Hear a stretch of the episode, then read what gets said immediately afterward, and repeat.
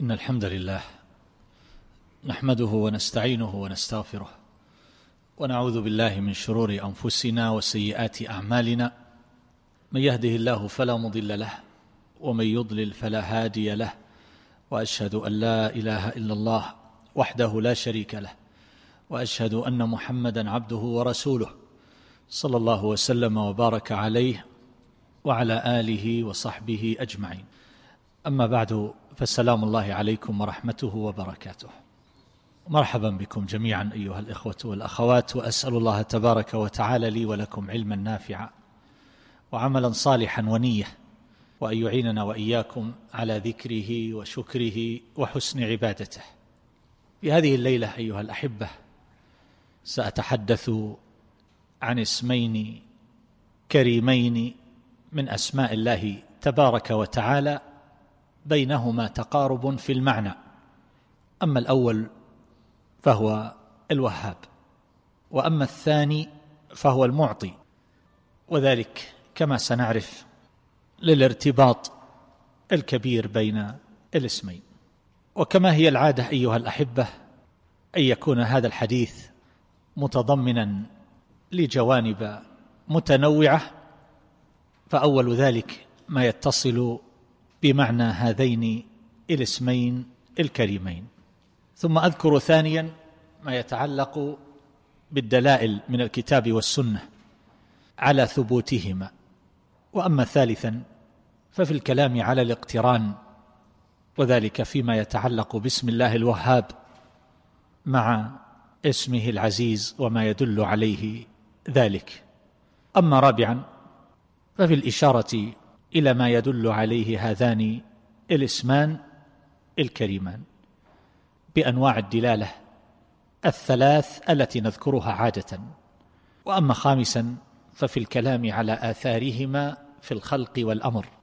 وأما السادس والأخير ففي الكلام على ما يؤثره الإيمان بهذين الاسمين الكريمين في نفس المؤمن. فنبدأ بالأول وهو ما يتعلق بمعنى هذين الاسمين الكريمين.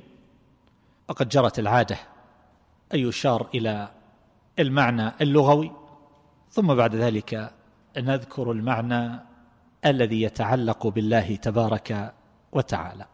فالوهاب في اللغة هو كثير الهبات والهبة كما هو معروف هي العطية الخالية عن الاعواض والأغراض. يعني من غير مقابل. فإذا كثرت سمي صاحبها وهابا. أصل الهبة عطية بلا عوض. فإذا كثر ذلك منه فهو وهاب. وهذه من أبنية المبالغة كما هو معلوم.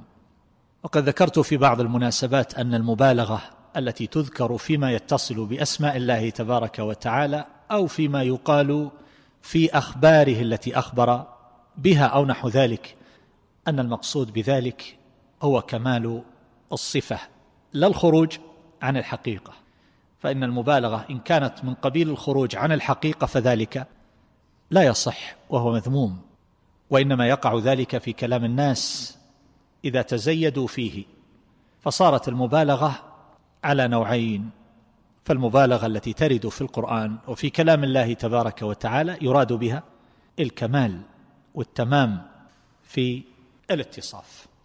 فالله تبارك وتعالى كل ما أعطانا ولك أن تقول أيضا إن كل ما في يدك فهو موهوب.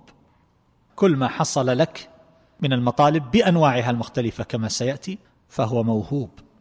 والوهوب هو كثير الهبات كما يقال في الوهاب. اذا الهبة هي الإعطاء. تفضلا وابتداء من غير سابق استحقاق لأن ذلك يكون من قبيل الأجرة ولا مكافأة لأن ذلك يكون على سبيل المقابلة. يكافئه على هدية على عطية على هبة أو نحو ذلك. يقابل إحسانه بإحسان لكن الهبة الحقيقية هي التي لا ترتبط بهذا. وهكذا حينما نتحدث عن معنى المعطي فإن العطاء يقال للنوال فالعطية اسم لما يعطى. تقول هذا رجل معطاء يعني كثير العطاء كثير البذل.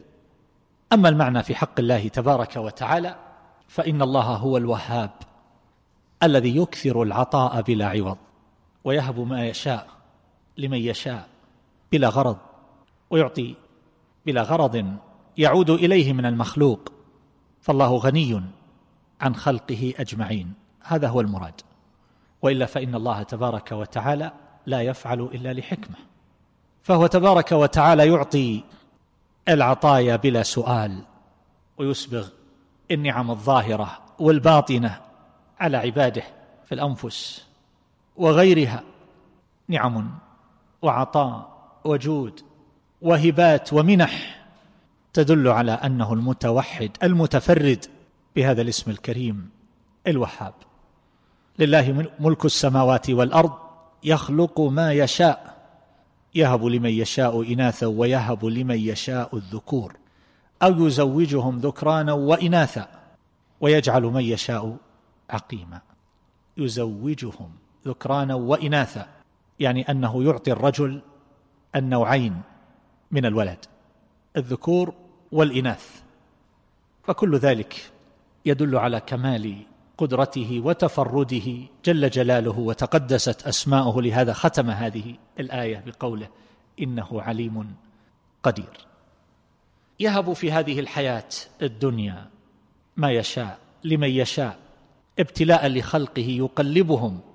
في ذلك يبتليهم بالسراء والضراء بالنعمة والمكروه ويهب العطاء في الآخرة ثوابا وجزاء ورحمة وتفضلا منه تبارك وتعالى. هذا العطاء الذي في الدنيا علقه تبارك وتعالى بمشيئته وابتلائه للناس على وفق حكمته تبارك وتعالى لتتوجه الهمم إليه رغبة ورهبة ترجوه. وتخافه وتؤمله فيتحقق للعبد الافتقار كما سيأتي. وهذا العطاء الذي يكون في الدنيا فإنه لا يقف عند صورة من الصور وإنما يتنوع ويكثر كما سنعرف. والمقصود بذلك أن يكون العبد راغبا راهبا فالله تبارك وتعالى يعطي أيضا في الآخرة الجنة والنعيم الأبدي السرمدي وما في ذلك من أنواع الملاذ المتنوعة. ويعطي العبد ما يتمنى وفوق ما يتمنى لهم ما يشاءون فيها ولدينا مزيد.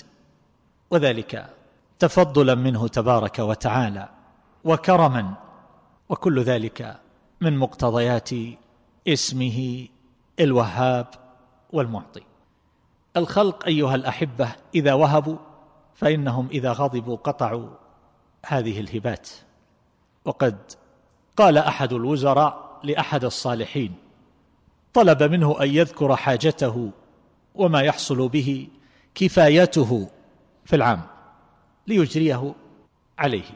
فقال أنا في جراية من إذا غضب علي لم يقطع جرايته عني. أما المخلوق فإذا تغير عليك إذا غضب عليك فإنه سرعان ما يقطع هذا العطاء. ولا يمكن أن يتصور أيها الأحبة العطاء والهبات الحقيقية إلا من الله تبارك وتعالى. كل واهب في هذه الدنيا أيها الأحبة له في هبته غرض. هذا الغرض قد يكون دنيويا. وقد يكون اخرويا. قد يكون هذا الغرض مما يطلبه منك من المعطى وقد يطلبه من غيرك من الناس وقد يطلبه من الله تبارك وتعالى. الإنسان قد يعطي يريد في الدنيا مقابل هذه العطايا. ولذلك قالوا بأن الهدية هي هبة يقصد بها التقرب إلى المعطى والتودد إليه. وكذلك أيضا هذا العطاء الذي يعطيه هذا الإنسان لغيره قد يطلب به نفعا يعود عليه من محمدة وثناء الخلق ونحو ذلك وقد يطلب بذلك امورا يتوصل بهذا العطاء إليها في الدنيا وقد يكون مطلوبه اخرويا يريد ما عند الله تبارك وتعالى في الآخرة وقد يريد ما عند الله في الدنيا من دفع الضر ورفع البأس. والشدة والعلة والمرض ونحو ذلك بالإحسان والصدقة وما يحصل به نفع الآخرين. اذا المخلوق كما قال شيخ الإسلام رحمه الله لا يعطي شيئا إلا لشيء. إما من المخلوق وإما من الخالق. هو ينتظر العائدة لأنه فقير بالذات. هو فقير. وأما الله تبارك وتعالى فإنه يعطي تفضلا وهو غني عن خلقه أجمعين. ومن هنا فإن المعطي الحقيقي والوهاب حقيقة هو الله جل جلاله لا سيما إذا روعي مع ذلك أمر آخر وهو أن الله هو المالك الحقيقي. وأما ما في أيدي الناس فهم مستخلفون فيه. والله تبارك وتعالى قد أمرهم بالبذل والعطاء والإحسان والصدقة وابتلاهم بما في أيديهم واختبرهم وهو ناظر إليهم كيف يعملون. هذا كله أيها الأحبة. يدلنا على هذا المعنى أن الهبات الحقيقية هي التي تكون من الله بخلاف ذلك العطاء المستعاض الذي يبذله مخلوق لمثله. فالله تبارك وتعالى هو الوهاب وهو المعطي الذي قد شمل جميع الكائنات في العالم العلوي والعالم السفلي بهباته وعطاياه. وكرمه ومنحه وأفضاله وإحسانه فهو مولي الجميل. ودائم الإحسان وواسع المواهب وما بكم من نعمة فمن الله. وهذه نكره في سياق النفي. لا يوجد نعمة إلا هي من الله تبارك وتعالى. ولهذا نجد العلماء أيها الأحبة لا يقيدون هذه الأسماء في دلالتها ومضامينها ومقتضياتها بمعنى محدد وإنما يطلقون في المعنى وذلك لتنوع الهبات وكثرتها فهي تقع على ما لا يمكن للمخلوقين أن يحصروه أو أن يحصوه لكثرة الخلق وتنوع الهبات والعطايا التي يتقلب فيها أهل السماوات والأرض وهي لا تنفك عنهم طرفة عين ولا غنى بهم. عنها بحال من الأحوال. كما قال النبي صلى الله عليه وسلم إن يمين الله ملأى لا تغيضها نفقة. سحاء الليل والنهار أرأيتم ما أنفق منذ خلق السماوات والأرض؟ فإنه لم يغض ما بيده. وفي لفظ ما بيمينه تبارك وتعالى. كبير المفسرين أبو جعفر بن جرير رحمه الله حينما تكلم على قوله تبارك وتعالى ربنا لا تزغ قلوبنا بعد إذ هديتنا وهب لنا من لدنك رحمة إنك أنت الوهاب. فسره بالمعطي الذي أعطى عباده التوفيق لاحظوا والسداد للثبات على الدين. أعطاهم تصديق الكتاب تصديق الرسل عليهم الصلاة والسلام الإيمان وكذلك عمم المعنى الوهاب لما تشاء لمن تشاء بيدك خزائن كل شيء. تفتح من ذلك ما أردت لمن أردت. لاحظوا سعه المعنى. وابتدأ بهذه بهذا النوع من الهبات والعطايا الذي سأشير إليه بعد قليل. وهكذا ما يذكره أهل العلم غيره كالخطاب رحمه الله.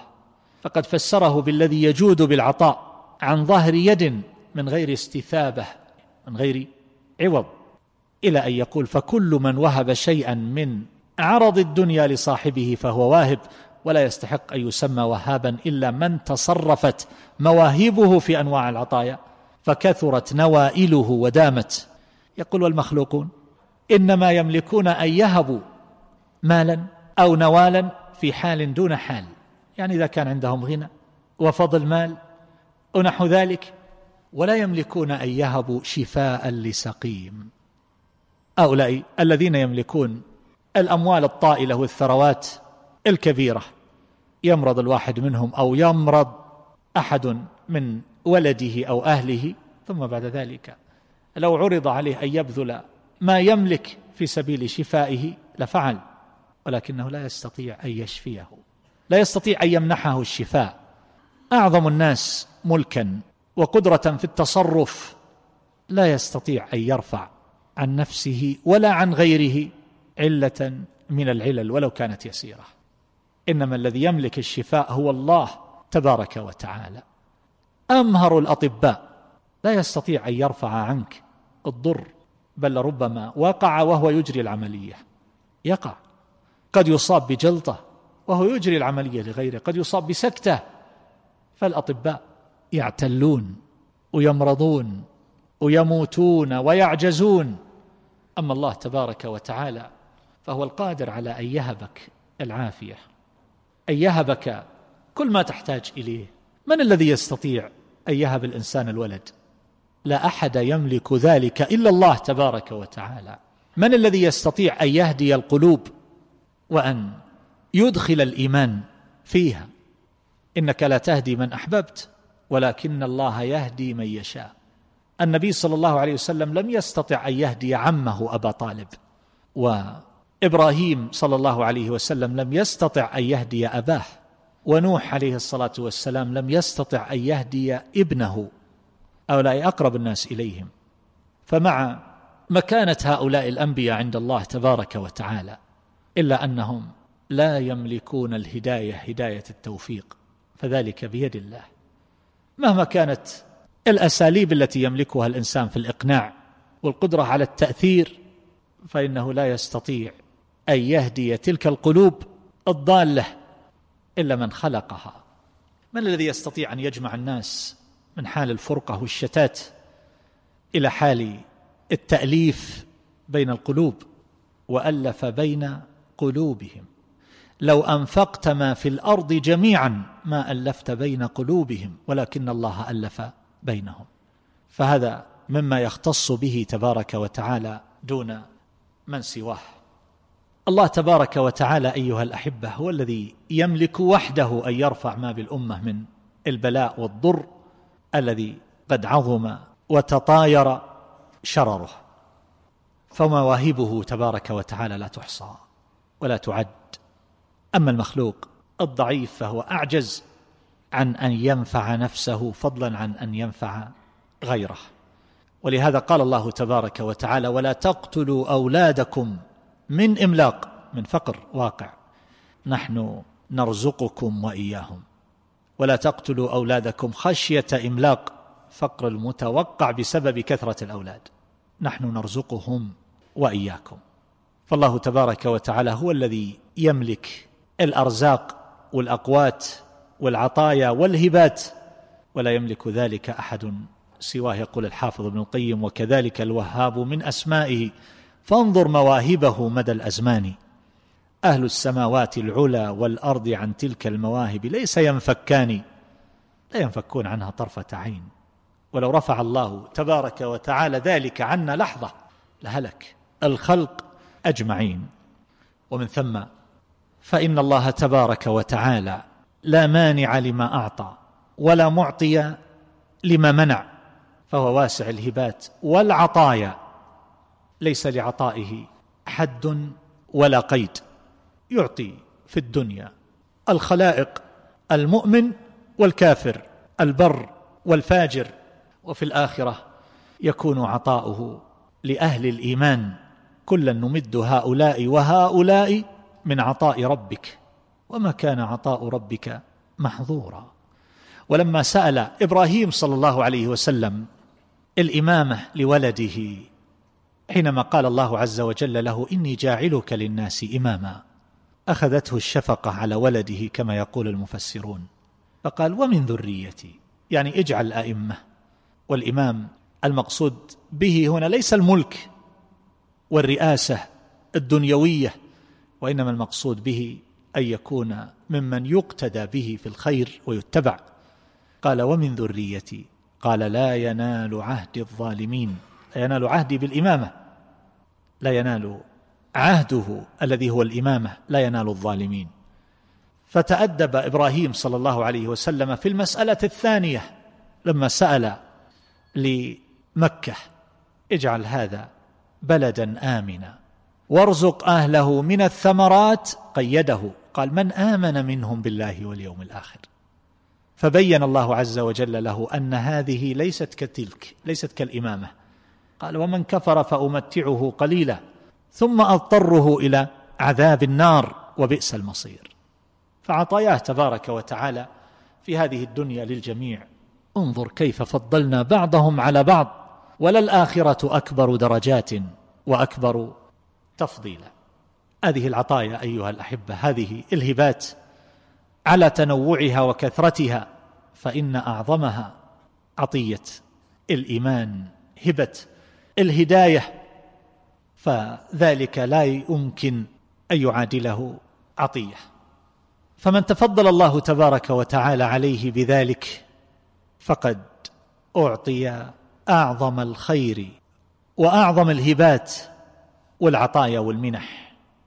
وذلك فضل من الله تبارك وتعالى عليه. هو مانع معط فهذا فضله. والمنع عين العدل للمنان. هذا كلام الحافظ ابن القيم في اسمه تبارك وتعالى المعطي. يعطي برحمته من يشاء بحكمة والله ذو السلطان. وفي قوله صلى الله عليه وسلم اللهم لا مانع لما أعطيت ولا معطي لما منعت.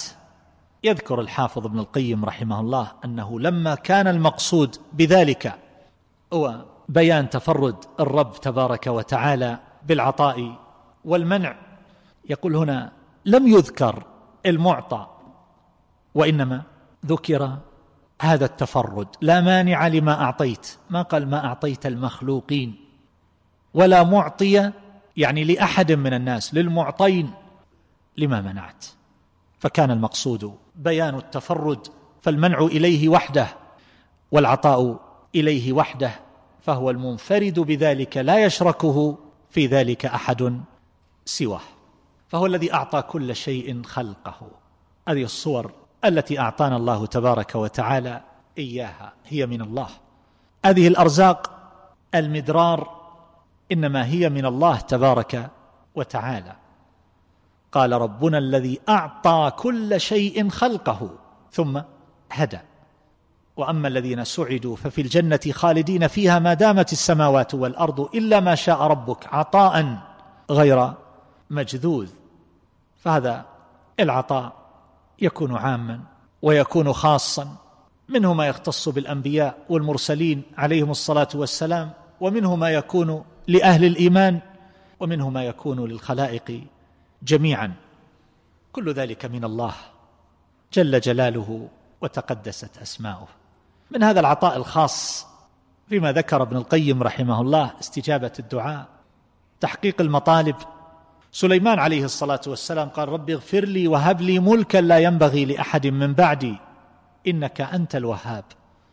قال الله تبارك وتعالى معقبا على ذلك بالفاء التي تدل على ترتيب ما بعدها على ما قبلها. فسخرنا له الريح تجري بأمره رخاء حيث أصاب والشياطين كل بناء وغواص وآخرين مقرنين في الأصفاد. هذا عطاؤنا.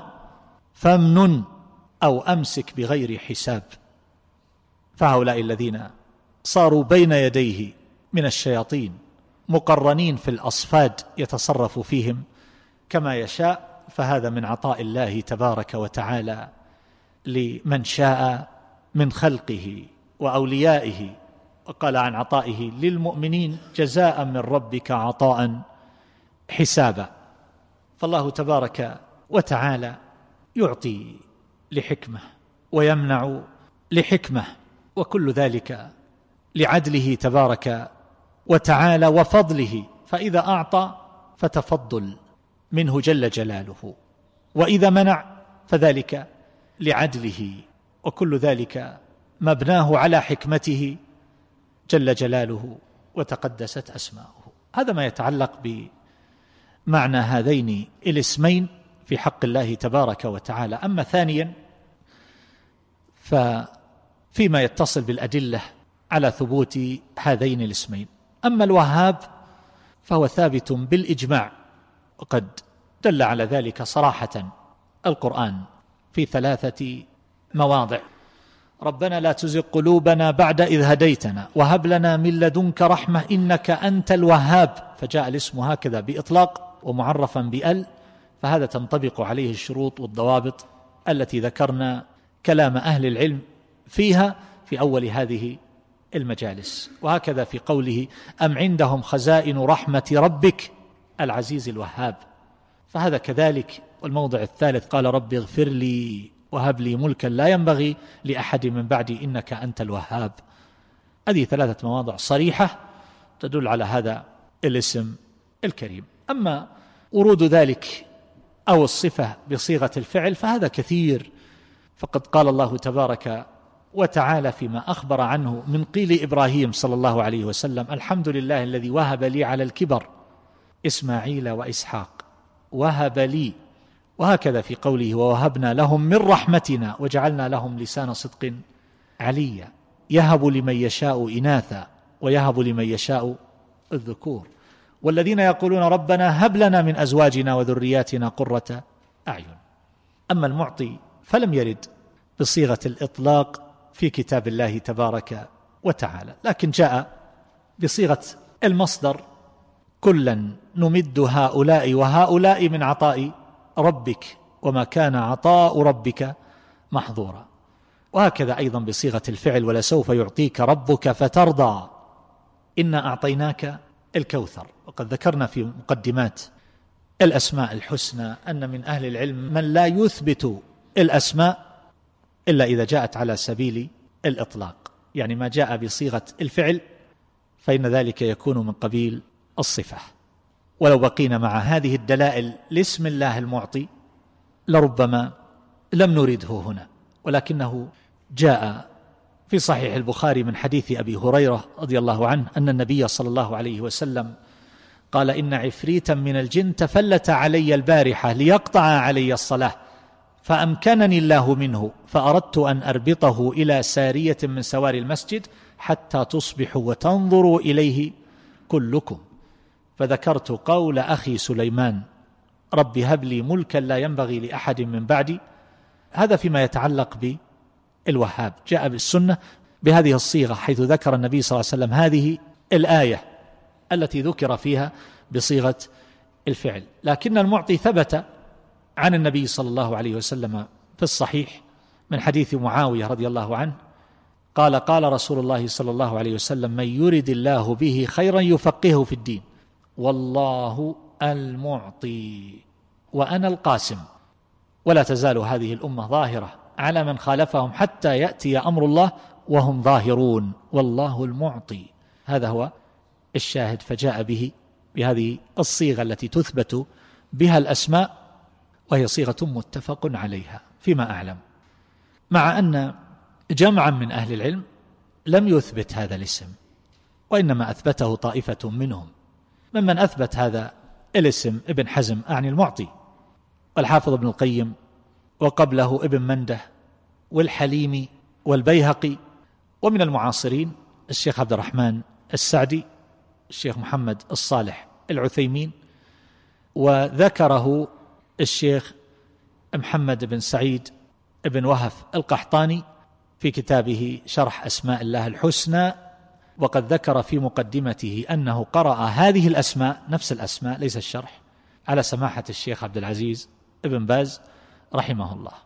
فالأصل أن ما يوجد من هذه الأسماء في هذا الكتاب أن ذلك مما أقره سماحة الشيخ رحم الله الجميع. وبعض أهل العلم يذكره مع المانع يعني المانع والمعطي. ولست أتحدث عن المانع في هذا المجلس لكن ممن أثبت ذلك في جملة أسماء الله تبارك وتعالى الخطابي وابن منده والحليمي وقوام السنة الأصبهاني وكذلك البيهقي والحافظ ابن القيم ومن المعاصرين الشيخ عبد الرحمن بن سعدي رحمه الله. لكني لم أجد دليلا يدل عليه بتلك الصيغة صيغة الإطلاق من غير قيد ومن غير أن يكون ذلك بصيغة الفعل. ثالثا في بيان وجه الاقتران بين اسم الله تبارك وتعالى الوهاب مع اسمه العزيز وذلك في موضع واحد في كتاب الله جل جلاله وهو قوله أم عندهم خزائن رحمة ربك العزيز؟ الوهاب. فالعزيز مضى الكلام عليه والوهاب عرفنا معناه ويحصل من اجتماع هذين الاسمين صفة كمال ثالثة. فكونه تبارك وتعالى العزيز الوهاب هذا يقتضي أن له التصرف المطلق الذي لا ينازعه فيه منازع ولا يغالبه فيه مغالب ولا يشاركه فيه مشارك في العطاء والهبات سواء كان ذلك فيما يتعلق بالهدايات أو ما يتعلق بغيرها من العطايا والمنح والهبات الدنيوية وما يتصل أيضا بالهبات الأخروية. فالعزيز لا يمانع ولا يغالب فالله تبارك وتعالى يعطي ما شاء لمن شاء من غير ممانع ولا منازع. وعزته تتضمن الإنعام على هؤلاء المخاليق والتفضل عليهم فكل ذلك صادر عن عزة وقدرة. فإن الضعيف والعاجز لا يمكن أن يهب ويعطي ويمنح أما رابعا ففي ذكر ما يدل عليه هذان الاسمان بأنواع الدلالة الثلاث التي نذكرها في هذه المجالس. فالوهاب يدل بدلالة المطابقة وهي دلالة اللفظ على تمام معناه على ذات الله تبارك وتعالى وعلى الصفة التي تضمنها وهي صفة الوهب. ويدل بالتضمن على أحدهما. فقد يدل على الذات أو يدل على الصفة ويدل باللزوم على ما لا تتأتى هذه الصفة وهي الوهب إلا به من الحياة والقيومية القائم على خلقه بأعمالهم وآجالهم وأرزاقهم وما إلى ذلك. فهذا يتصل باسمه الوهاب. كذلك أيضا السيادة فالسيد يرتبط بهذا الوصف وهو الوهب وكذلك الصمدية لأن الصمد من معانيه والذي تصمد إليه الخلائق في حاجاتها وفقرها وشؤونها كلها. وكذلك السمع والبصر والعلم فهو يسمع سؤال السائلين ويبصر أحوالهم وفقرهم وعجزهم ومسكنتهم. وكذلك القدرة والغنى والعزة كما سبق والملك والعظمة والحكمة كل ذلك من لوازم هذا الاسم الكريم الوهاب. وهذه الصفة الوهب هي من الصفات الفعلية. وهكذا يقال فيما يتعلق باسمه تبارك وتعالى المعطي. فإنه يدل بالمطابقة على الذات وعلى هذه الصفة التي هي العطاء ويدل بالتضمن على أحدهما ويدل باللزوم على الحياة والقيومية والصمدية والسيادة والغنى والقدرة والعزة وما إلى ذلك من الصفات التي لا يمكن أن يتحقق هذا الوصف الذي هو العطاء إلا بتحققها. خامسا. في ذكر آثار هذا الاسم في الخلق والأمر. آثار هذه الأسماء الوهاب والمعطي. وحينما نقول في الخلق والأمر يعني أثر هذه الأسماء في خلقه تبارك وتعالى فيما يوجد ويشاهد أو فيما يغيب عنا. وكذلك أيضا في الأمر في التشريع فالنبوة والكتاب كل ذلك من هباته تبارك وتعالى يتفضل بها ويختص بذلك من شاء من خلقه. ولهذا معلوم عند أهل السنة والجماعة أن النبوة اصطفاء واجتباء ليست بكسب يتوصل إليه المخلوق بجهده وبذله وسعيه وذكائه وهمته وعمله ومزاولاته إنما هو اجتباء واصطفاء من الله تبارك وتعالى. الله يصطفي من الملائكة رسلا ومن الناس. إن الله اصطفى آدم ونوحا وآل إبراهيم وآل عمران على العالمين. ولذلك جهل هؤلاء الكفار حينما قالوا أأنزل عليه الذكر من بيننا؟ فرد الله عز وجل عليهم بل هم في شك من ذكري بل لما يذوقوا عذاب أم عندهم خزائن رحمة ربك؟ العزيز الوهاب هل هم يملكون هذه الخزائن؟ فيمنعون فضل الله تبارك وتعالى عن أحد من خلقه. وقد قال الله تبارك وتعالى عن هؤلاء اليهود الذين حسدوا النبي صلى الله عليه وسلم وحسدوا الأمة على ما أعطاها أعطاها الله عز وجل وحباها ثم أورثنا الكتاب الذين اصطفينا من عبادنا بعد ما كان ينزل على بني إسرائيل صار في هذه الأمة. فهذه نعمة عظيمة من الله تبارك وتعالى. فالله عز وجل يقول أم يحسدون الناس على ما آتاهم الله من فضله؟ فقد آتينا آل إبراهيم الكتاب والحكمة. وهذا فسر بإبراهيم صلى الله عليه وآله وسلم. وفسر أيضا بالأنبياء الذين من ذريته. فقد أعطاهم الله عز وجل الكتاب والحكمة التي فسرت بالنبوة. قال وآتيناهم ملكا عظيما. وقال موسى صلى الله عليه وسلم فوهب لي ربي حكما وجعلني من المرسلين. وقال الله تعالى وهبنا له من رحمتنا أخاه هارون نبيا فالملك والسلطان كل ذلك هبة من الله تبارك وتعالى. والله يؤتي ملكه من يشاء والله واسع عليم. لما اعترض أولئك الذين سألوا نبيا من أنبيائهم من بني إسرائيل أن يبعث لهم ملكا يقاتلون معه. فلما بعث لهم واصطفى للملك رجلا منهم لم يكن كثير المال. إن الله قد بعث لكم طالوت ملكا. قالوا أن يكون له الملك علينا ونحن أحق بالملك منه ولم يؤت سعة من المال. فذكر لهم هذا الجواب وهو أن الله تبارك وتعالى اصطفاه عليهم.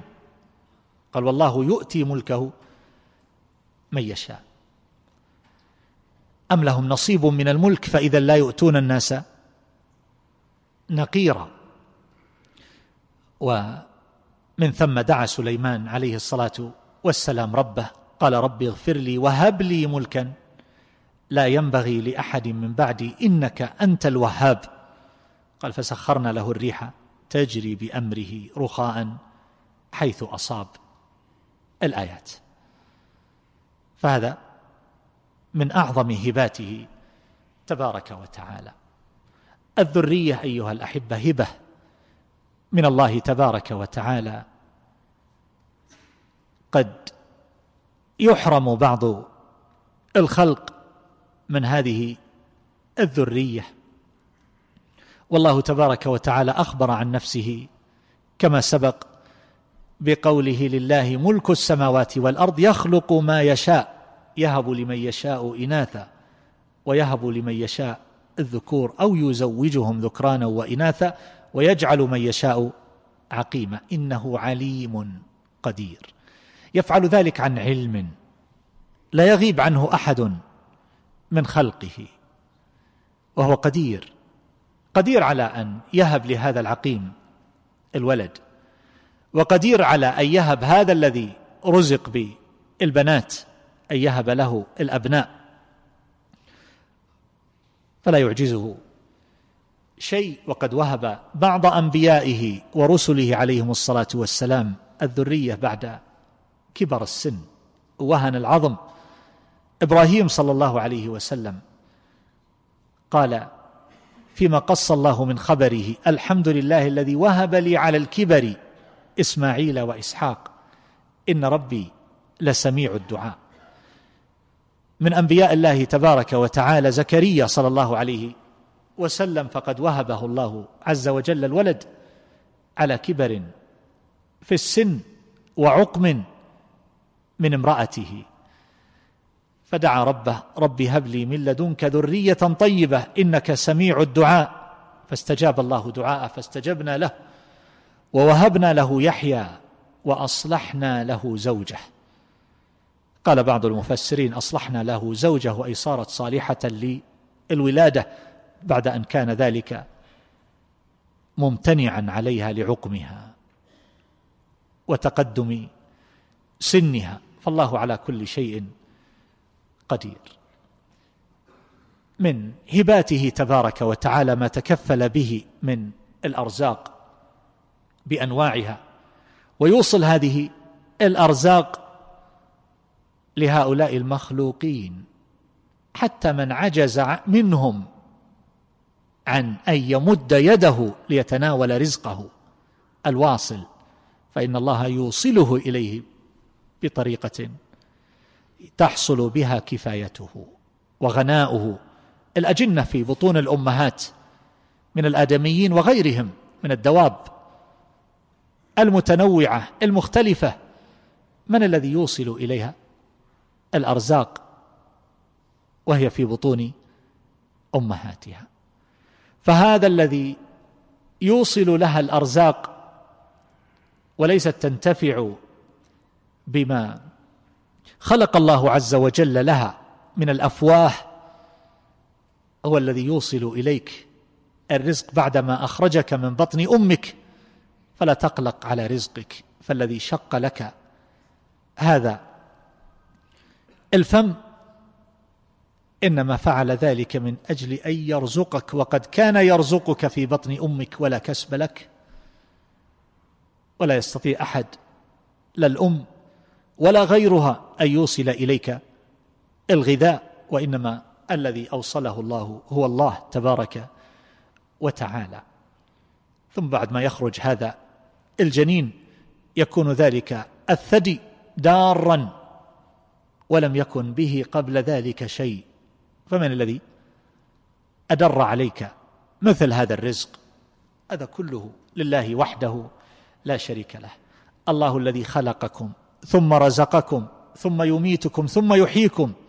هل من شركائكم من يفعل من ذلكم من شيء؟ سبحانه وتعالى عما عما يشركون. قل أغير الله أتخذ وليا فاطر السماوات والأرض وهو يطعم ولا يطعم. قل إني أمرت أن أكون أول من أسلم ولا تكونن من المشركين.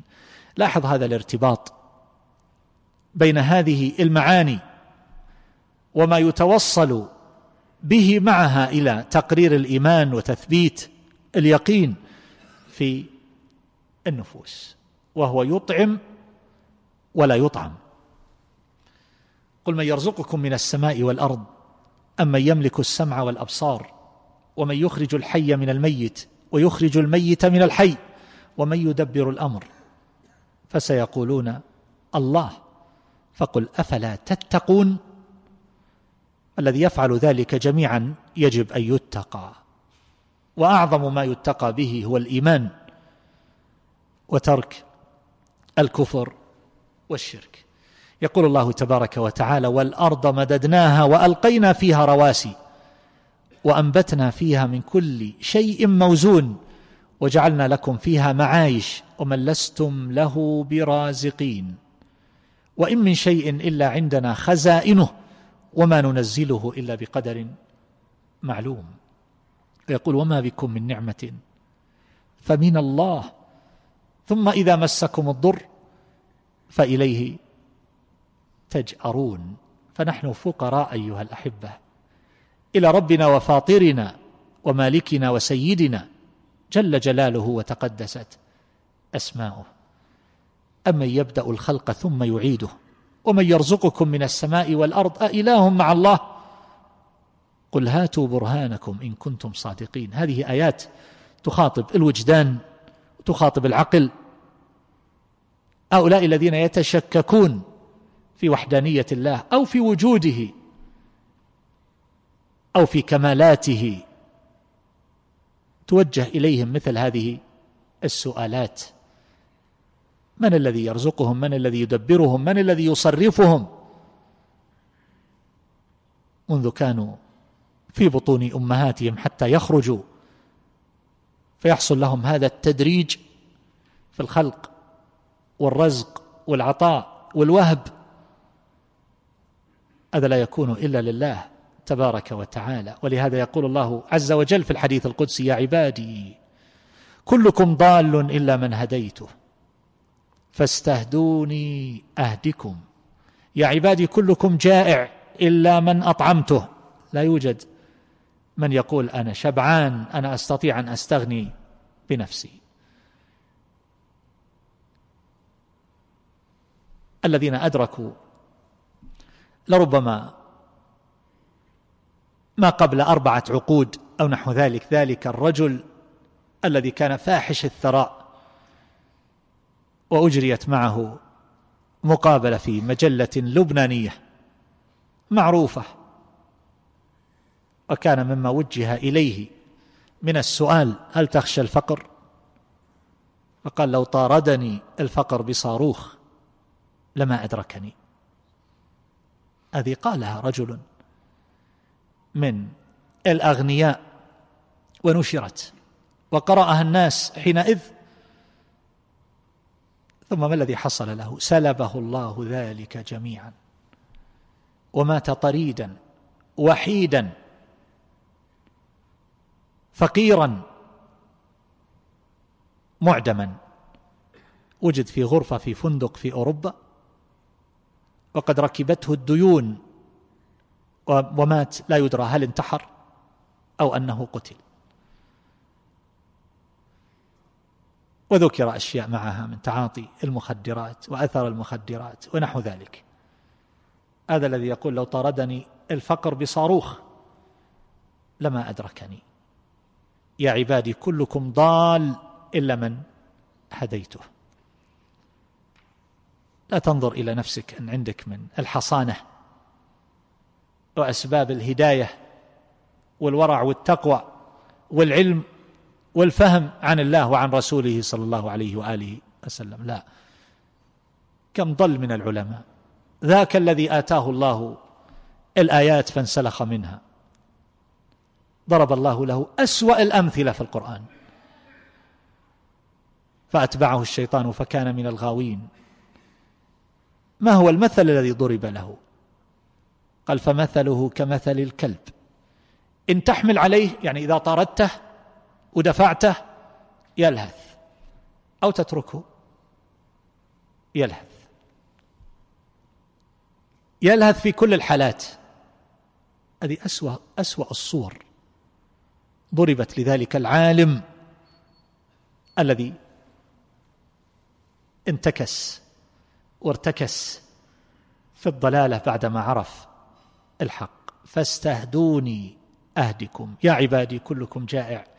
إلا من أطعمت فاستطعموني أطعمكم. يا عبادي كلكم عار إلا من كسوته فاستكسوني أكسكم. الذي يملك الأرزاق هو الله فهذه كلها التي نشاهدها من آثار هذا الاسم الوهاب والمعطي. هذا العطاء منه وحده وليس من أحد سواه. وأعظم هذه الهبات والعطايا والمنح هي تلك الهبات والعطايا المعنوية. إنزال الشرائع والكتب على الرسل لهداية الخلق إلى ما فيه صلاحهم وخيرهم وكمالهم وسعادتهم.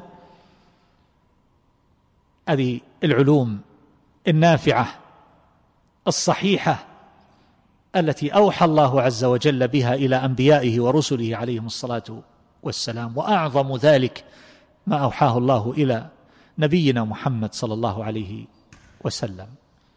هذا القرآن هذه النعمة الكبرى وكذلك أيضا ما يحصل لأهل الإيمان من أنواع الهدايات ولذلك في كل ركعة نقول اهدنا الصراط المستقيم.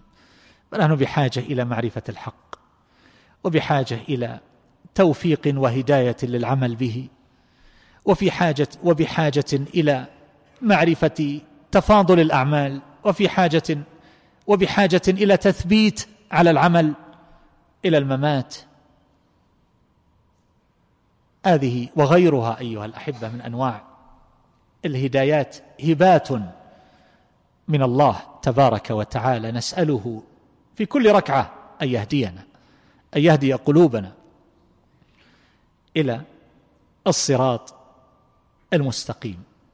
وهكذا ما يتنزل على قلوب أوليائه من السكينة ما يفتح عليهم من الألطاف ولو في أوقات الشدائد.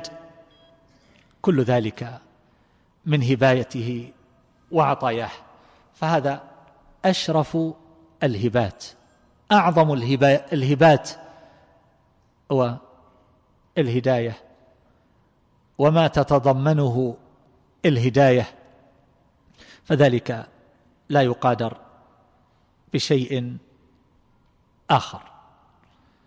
وقد جاء من حديث أبي سعيد الخدري رضي الله عنه كما في صحيح مسلم أن النبي صلى الله عليه وسلم قال فيما ذكر من حديث ثم يقول يعني الله تبارك وتعالى ادخلوا الجنة فما رأيتموه فهو لكم. الحديث في صحيح مسلم ادخلوا الجنة فما رأيتموه فهو لكم. فيقولون ربنا أعطيتنا ما لم تعطي أحدا من العالمين فيقول لكم عندي أفضل من هذا. فيقولون يا ربنا أي شيء؟ أفضل من هذا. فيقول رضاي فلا أسخط عليكم بعده أبدا. لا يوجد قلق. رضاي هذه هبات من الله تبارك وتعالى. فتاملوا قوله صلى الله عليه وسلم عن قول الله تبارك وتعالى لأهل الجنة ادخلوا الجنة فما رأيتموه فهو لكم. من يملك هذا؟ لا أحد يملك ذلك إلا الله. لا أحد يستطيع أن يدخلك الجنة. ولا أحد أن يس ولا أحد يستطيع أن يعطيك منها قليلا ولا كثيرا. فكيف بمثل هذا العطاء والهبات العظيمة؟ لو أن احدا من أهل الدنيا قال لك ادخل هذا القصر فما رأيته فهو لك. لكان هذا. بغاية الجود والبذل والإحسان والكرم. ولا أسرك هذا الإحسان. الحديث الآخر الذي أخرجه البخاري في صحيحة من حديث أبي هريرة رضي الله عنه وفيه أن النبي صلى الله عليه وسلم قال ثم يفرغ الله من القضاء بين العباد ويبقى رجل بين الجنة والنار وهو آخر أهل النار دخولا الجنة مقبل بوجهه قبل النار. فيقول يا رب اصرف وجهي عن النار قد قشبني ريحها وأحرقني ذكاؤها. فيقول هل عسيت إن فعل ذلك بك أن تسأل غير ذلك؟ فيقول لا وعزتك. فيعطي الله ما يشاء من عهد وميثاق. فيصرف الله وجهه عن النار. فإذا أقبل به على الجنة رأى بهجتها سكت ما شاء الله أن يسكت ثم قال يا رب قدمني عند باب الجنة. فيقول الله له أليس قد أعطيت العهود والمواثيق؟ ألا تسأل غير الذي كنت سألت. فيقول يا رب لا أكون أشقى خلقك. فيقول فما عسيت؟ إن أعطيت ذلك ألا تسأل غيره؟ فيقول لا وعزتك لا أسأل غير ذلك. فيعطي ربه ما شاء من عهد وميثاق فيقدمه إلى باب الجنة. فإذا بلغ بابها فرأى زهرتها وما فيها من النضرة والسرور فيسكت ما شاء الله أن يسكت. فيقول يا رب أدخلني الجنة. فيقول الله ويحك يا ابن آدم ما أغدرك؟ أليس قد أعطيت العهد والميثاق؟ ألا تسأل غير الذي أعطيت؟ ألا تسأل غير الذي أعطيت؟ فيقول يا رب لا تجعلني أشقى خلقك فيضحك الله عز وجل منه ثم يأذن له في دخول الجنة فيقول تمنى. هذا آخر واحد. لا تسأل عن الأولين أول زمرة. هذا آخر واحد. يقال له تمنى. فيتمنى حتى إذا انقطعت أمنيته. قال الله عز وجل تمنى كذا وكذا. أقبل يذكره ربه. حتى إذا انتهت به الأماني قال الله تعالى لك ذلك ومثله معه. هذا للوهاب. وليس لأحد سواه. هذا آخر واحد يدخل الجنة. أقل واحد نعيما في الجنة. يقال له تمنى. تمنى. هذه المعاني حينما يستشعرها المؤمن إذا سمع هذا الاسم الكريم الوهاب المعطي هذه الهبات العظيمة الجزلة. وقد يقول قائل هذا الذي نشاهده مما يهب ربنا تبارك وتعالى للكفار ولأعدائه والمحادين له ولرسله وأوليائه.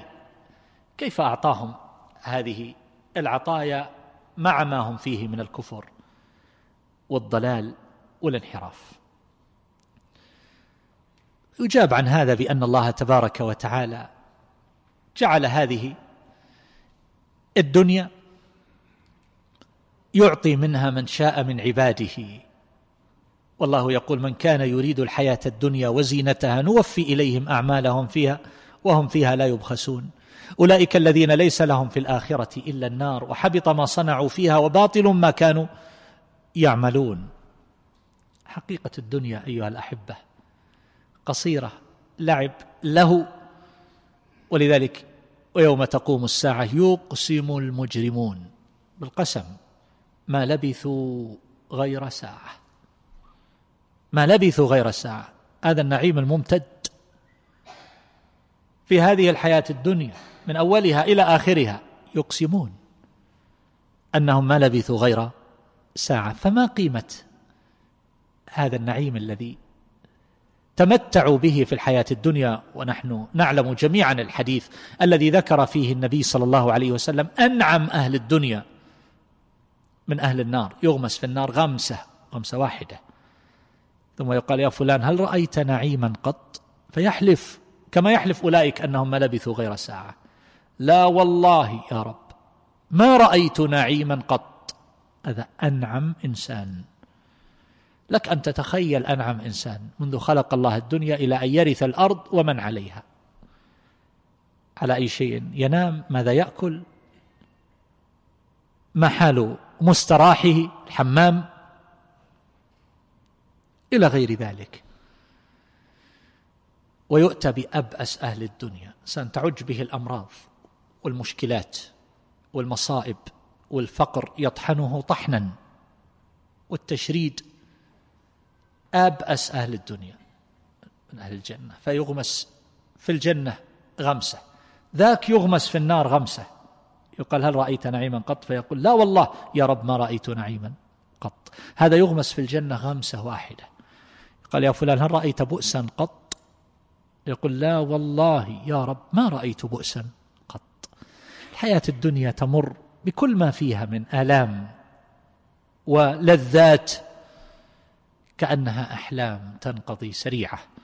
فما تراه من المتع وأسباب العيش الرغيد الذي عند الكفار وألوان التمكين الظاهر الذي حصل لهم في هذه الحياة الدنيا. ذلك كأضغاث أحلام. والله عز وجل والنبي صلى الله عليه وسلم يقول لو كانت الدنيا تساوي عند الله جناح بعوضة ما سقى منها كافرا شربة ماء. ما قال بعوضة؟ جناح. إذا هذه لا تساوي جناح بعوضة. لا تساوي هي أقل من جناح بعوضة بما فيها من الثروات الهائلة المعادن بما فيها من الذهب والفضة بما فيها من العقارات والزروع والدواب كل ذلك لا يساوي جناح بعوضة. لا يغرنك تقلب الذين كفروا في البلاد. لا تغتر بهذا. متاع قليل ثم مأواهم جهنم وبئس المهاد. هذا متاع حقير قليل. ولولا أن يكون الناس أمة واحدة قيل على الكفر لئلا يفتن المؤمن. لجعلنا لمن يكفر بالرحمن لبيوتهم سقفا من فضة. يعني لا تكون بيوتهم من الأجر والطوب والحديد والسقف المستعار وما أشبه ذلك. بيوتهم سقفا من فضة ومعارج عليها يظهرون درج من فضة وزخرفا فسر بالذهب. ولبيوتهم أبوابا وسررا عليها يتكئون وزخرفا. كله ذهب وفضة درج وسقوف وبنيان من الذهب والفضة في الدنيا. لكن على أحد الأقوال المشهورة في الآية بأن ذلك لم يحصل رحمة بالمؤمن لئلا يفتن. واليوم يفتن كثير من المسلمين ببيوت أولئك بتلك الأسقف الخشبية وتلك البنايات الخفيفة وما إلى ذلك من عرض الدنيا الزائل. ثم هذا العطاء الذي يكون للناس في الدنيا قد يكون عطاء رضا وقد يكون من قبيل الاستدراج قد يكون من قبيل الاستدراج فيكون ذلك من قبيل الإملاء. كأي من قرية أمليت لها وهي ظالمة ثم أخذتها وإلي المصير. فذرني ومن يكذب بهذا الحديث. سنستدرجهم من حيث لا يعلمون. وأملي لهم. إن كيدي متين. أملي لهم. يهب ويعطي. يزدادون من الكفر. ولا يحسبن الذين كفروا أننا أنما نملي لهم خير لأنفسهم. إنما نملي لهم ليزدادوا ليزدادوا اللام للتعليل ليزدادوا إثما فيطول لهم في المهلة. والأعمار وأسباب التمكين فيقع منهم من المقارفات الظلم والبطش والعسف والإفساد في أرجاء المعمورة.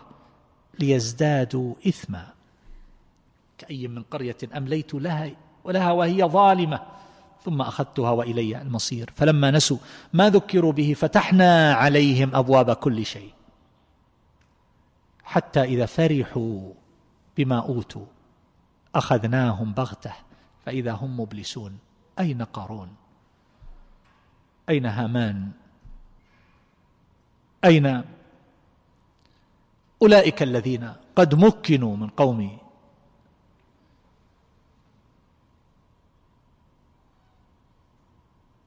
فرعون ومن قوم صالح ومن قوم هود عليهم الصلاة والسلام. أين هؤلاء؟ أين كنوزهم؟ أين عطاياهم؟ كل ذلك. هذا بالإضافة إلى أن هذا العطاء الذي لا يكون برضا فهو في الواقع عذاب. ولذلك أخبر عن أولاد هؤلاء أن الله تبارك وتعالى أنه يعذبهم بها يعذبهم بهؤلاء الأولاد. والله عز وجل نهى نبيه صلى الله عليه وسلم عن أن يمد عينيه لما متع به أصناف منها اصنافا من هؤلاء ازواجا منهم زهرة الحياة الدنيا لنفتنهم فيه. ورزق ربك خير وأبقى. انظر إلى حالهم. الملل من كل شيء. يبحثون عما يكون فيه سلوة النفوس وبهجتها. عما يكون فيه سلوة النفوس وبهجتها. يبحث تقليعات.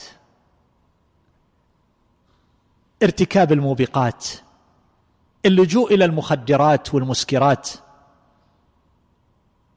هؤلاء قد لا يجدون الراحة إلا بالغياب عن العالم المشهود بهذه التي يتعاطونها من أنواع الموبقات. يتعجبون حينما يرون المسلمين في راحة وطمأنينة ويرون المرأة المسلمة مطمئنة مرتاحة. لا تقلق على رزقها ولا تقلق على مستقبلها ولا تقلق على حالها. ويقولون أنتم هكذا تضحكون وتسرون أو أنكم تفعلون ذلك لأنكم تتعاطون شيئا يعني من المسكر. يستغربون لما يرون المرأة المسلمة تضحك لأنهم وجوههم كالحة. هذه إحدى الممرضات تسأل امرأة مسلمة أسقطت حملها. وكانت تقدم لها مقدمات فقالت لها الحمد لله فتعجبت. كيف تقولين هذا؟ وبهذه البساطة وهذا هو الحمل الأول ومنذ سنوات لم يحصل لك الحمل.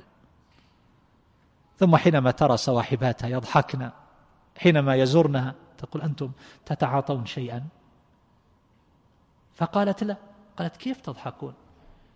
نحن نلجأ للمسكرات من أجل أن نسلي عن أنفسنا. هذه حياتهم يطحنهم. الفساد والشر والمنكر والرذيلة بجميع أنواع الرذيلة مما لا يحتاج إلى توصيف. جميع أنواع الرذيلة ملوا كل شيء. ملوا كل شيء نسأل الله العافية. فهذا لا يغتر به. أخيرا آثار الإيمان بهذين الاسمين على المؤمن. أول ما نذكر في هذا هو الدعاء. ولله الأسماء الحسنى فادعوه بها. أن نسأل الله تبارك وتعالى من خيري الدنيا والآخرة. نلجأ إليه ننطرح بين يديه.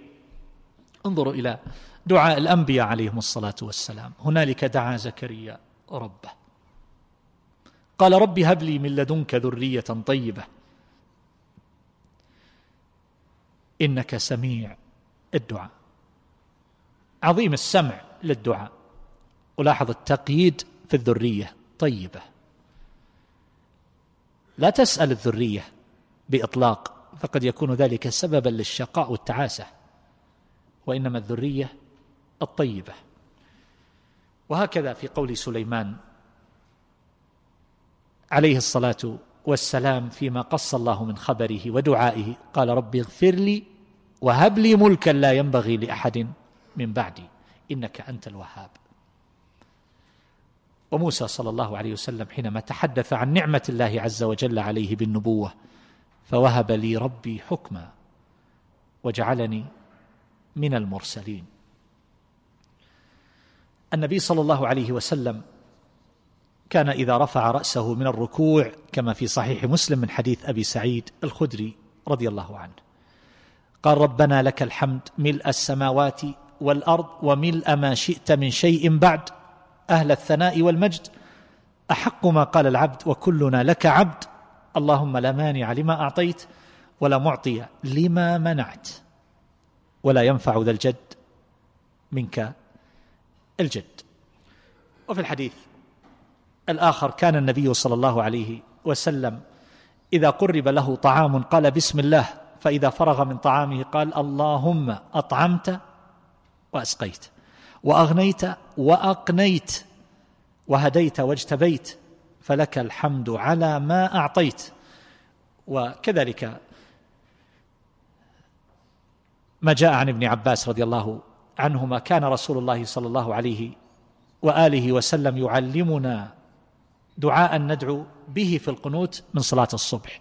اللهم اهدنا فيمن هديت وعافنا فيمن عافيت وتولنا فيمن توليت وبارك لنا فيما أعطيت وقنا شر ما قضيت إنك تقضي ولا يقضى عليك إنه لا يذل من واليت.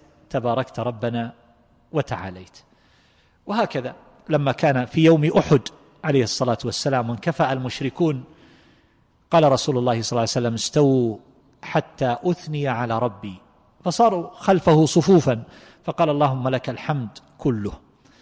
اللهم لا قابض لما بسطت ولا باسط لما قبضت ولا هادي لما أضللت ولا مضل لما لمن هديت ولا معطي لما منعت ولا مانع لما أعطيت ولا مقرب لما باعدت ولا مباعد لما قربت. هذا كله في دعاء المسألة. فقل يا وهاب هب لي من عندك رحمة ترحمني بها. يا, يا وهاب هب لي هداية تهدي بها قلبي. اللهم أعطني ولا تحرمني وزدني ولا تنقصني. وهكذا أيضا دعاء العبادة. دعاء العبادة بأنواعه مما يكون في القلب واللسان والجوارح. إذا عرف العبد أن ربه هو الوهاب فإن هذا يورثه محبة الله تبارك وتعالى وتوحيد الوجهة إليه. فلا يلتفت إلى أحد ينتظر منه الجزاء ولا يعظم محبة أحد في قلبه. تلك المحبة التي تزاحم محبة الله تبارك وتعالى فالله هو الذي بيده المواهب وحده العطاء والمنع. كل هذه العطايا التي في يدك هي من مواهبه وعطائه. قل من يرزقكم من السماء والأرض أم من يملك السمع والأبصار؟ ومن يخرج الحي من الميت ويخرج الميت من الحي ومن يدبر الأمر فسيقولون الله. فقل أفلا تتقون. فهذا كله وما ذكرته في الآيات السابقة كل ذلك من الله تبارك وتعالى. والله جل جلاله كما يقول الحافظ ابن القيم يتحبب إلى عباده بإحسانه وبره. وخلق لهم ما في السماوات والأرض وما في الدنيا والآخرة ثم أهلهم وكرمهم وأرسل إليهم الرسل وأنزل عليهم الكتب شرع لهم الشرائع وأذن لهم في مناجاته كل وقت. وكتب لهم بكل حسنة يعملونها عشر حسنات. إلى سبعمائة ضعف إلى أضعاف كثيرة. وكتب لهم بالسيئة سيئة واحدة فإن تابوا محاها وأثبت مكانها حسنة. وإذا بلغت ذنوب أحدهم عنان السماء ثم استغفروه غفر له. يقول ولو لقيه بقراب الأرض خطايا ثم لقيه بالتوحيد لا يشرك به شيئا لأتاه بقرابها مغفرة. وشرع لهم التوبة الهادمة للذنوب وفقهم لفعلها ثم قبلها منهم. شرع لهم الحج الذي يهدم ما قبله. وفقهم لفعله كفر عنهم سيئاتهم به. كذلك ما شرعه لهم من الطاعات والقربات هو الذي أمرهم بها وخلقها لهم وأعطاهم إياها ورتب عليها الجزاء فمنه السبب ومنه الجزاء ومنه التوفيق ومنه العطاء اولا واخرا. وهم محل الإحسان. أعطى عبده المال وقال تقرب بهذا إلي أقبله منك فالعبد له. والمال له والثواب منه فهو المعطي اولا واخرا. فكيف لا يحب من هذا شأنه؟ كيف لا يستحي العبد أن يصرف شيئا من محبته إلى غيره؟ ومن أولى بالحمد والثناء والمحبة منه ومن أولى بالكرم والجود والإحسان منه. كيف يحب الإنسان احدا من المخلوقين محبة تزاحم محبة الله سواء كان ذلك امرأة يعشقها أو يحب غير ذلك من الناس لسبب من الأسباب. الأمر الثاني مما يؤثره وهو شكر الله تبارك وتعالى على هذه الهبات والمنح والعطايا الدينية والدنيوية فتسخر في محابه. فهذا من الشكر. ويلهج اللسان بذكره وشكره ويقوم ذلك أيضا في القلب. الحافظ بن كثير رحمه الله تكلم على قوله تعالى قل اللهم مالك الملك. الآية. وذكر أن في هذه الآية تنبيه تنبيها وإرشادا إلى شكر الله تعالى على رسوله صلى الله عليه وسلم وهذه الأمة لأن الله تعالى حول النبوة من بني إسرائيل إلى النبي العربي القرشي. الأمي المكي خاتم الأنبياء على الإطلاق. ورسول الله إلى الثقلين الإنس والجن وخصه بالخصائص التي لم يعطها لنبي من الأنبياء ولا لرسول من الرسل في العلم بالله وشريعته وإطلاعه على غيوب ماضية ومستقبله إلى غير ذلك مما خصه الله تبارك وتعالى به. هذا كله يحتاج إلى يحتاج إلى شكر. أمر ثالث وهو أن يجود العبد فيما أعطاه الله تبارك وتعالى كل بحسبه. إن أعطاه علما بذله وإن أعطاه مالا بذل لإخوانه المحاويج. وهكذا في من أعطاه رايا أو عقلا أو جاها أو غير ذلك. فيكون العبد متصفا بالبذل والجود والوهب والعطاء والسخاء والكرم. و الله تبارك وتعالى يقول وأنفقوا مما جعلكم مستخلفين فيه. فهذا بيدنا ابتلاء وامتحانا. فينبغي على العبد أن يمنح وأن يعطي وألا يبخل على نفسه. وكذلك أيضا في هذا الحين وهذه الحال لا يخشى الفقر لأنه يعلم أن الواهب هو الله وأن المعطي هو الله. والنبي صلى الله عليه وسلم كان أجود الناس بالخير وكان أجود ما يكون في شهر رمضان. كان أجود بالخير من الريح المرسلة. ولما سأله رجل أعطاه غنما بين جبلين فرجع الرجل إلى قومه وقال يا قوم أسلموا فوالله إن محمدا ليعطي عطاء من لا يخاف الفاقة. كان الرجل يأتي للنبي صلى الله عليه وسلم لا يريد إلا الدنيا فما يمسي حتى يكون الله أحب إليه أو أعز عليه من الدنيا بما فيها. وقال صلى الله عليه وسلم الأيدي ثلاثة فيد الله العليا ويد المعطي التي تليها ويد السائل السفلى فأعطي الفضل ولا تعجز عن نفسك. أمر الرابع وهو المحافظة على هذه النعم عدم التبذير والتضييع في الإتلاف والإسراف. وأعظم هذه النعم التي ينبغي أن نحافظ عليها الهداية تمسك بها واحرص عليها. واصبر نفسك مع الذين يدعون ربهم بالغداة والعشي يريدون وجهه. ولا تعد عيناك عنهم تريد زينة الحياة الدنيا. ولا تطع من أغفلنا قلبه عن ذكرنا واتبع هواه. وكان أمره فرطا. لا تطع هذا الذي يوسوس لك. ممن يجالسك أو يكتب في مدونته أو لربما يكتب في حسابه أو غير ذلك. وهكذا أيضا الخامس الرضا بما قسم الله ووهب. أعطاك الولد ترضى بما أعطاك. منعك من ذلك ترضى. وكذلك ما أعطاك من مال لا تتطلع لأيدي الآخرين.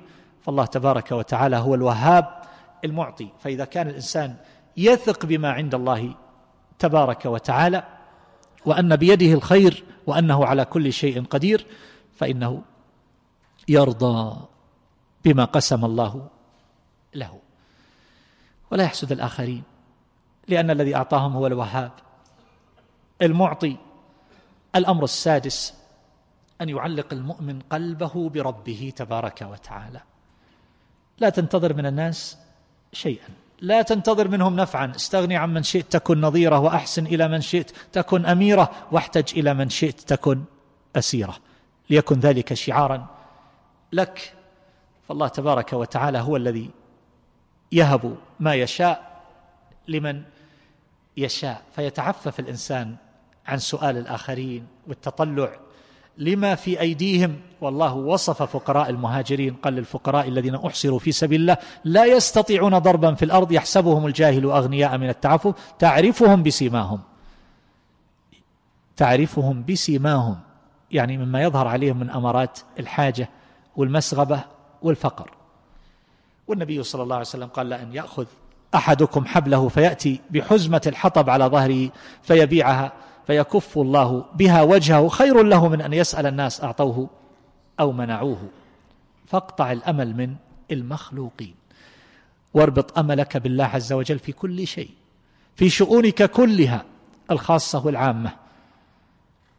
فالله تبارك وتعالى هو الذي يملك خزائن السماوات والأرض. لا تتطلع تتحرى فلانا أن يهبك أو أن يمنحك أو أن يعطيك.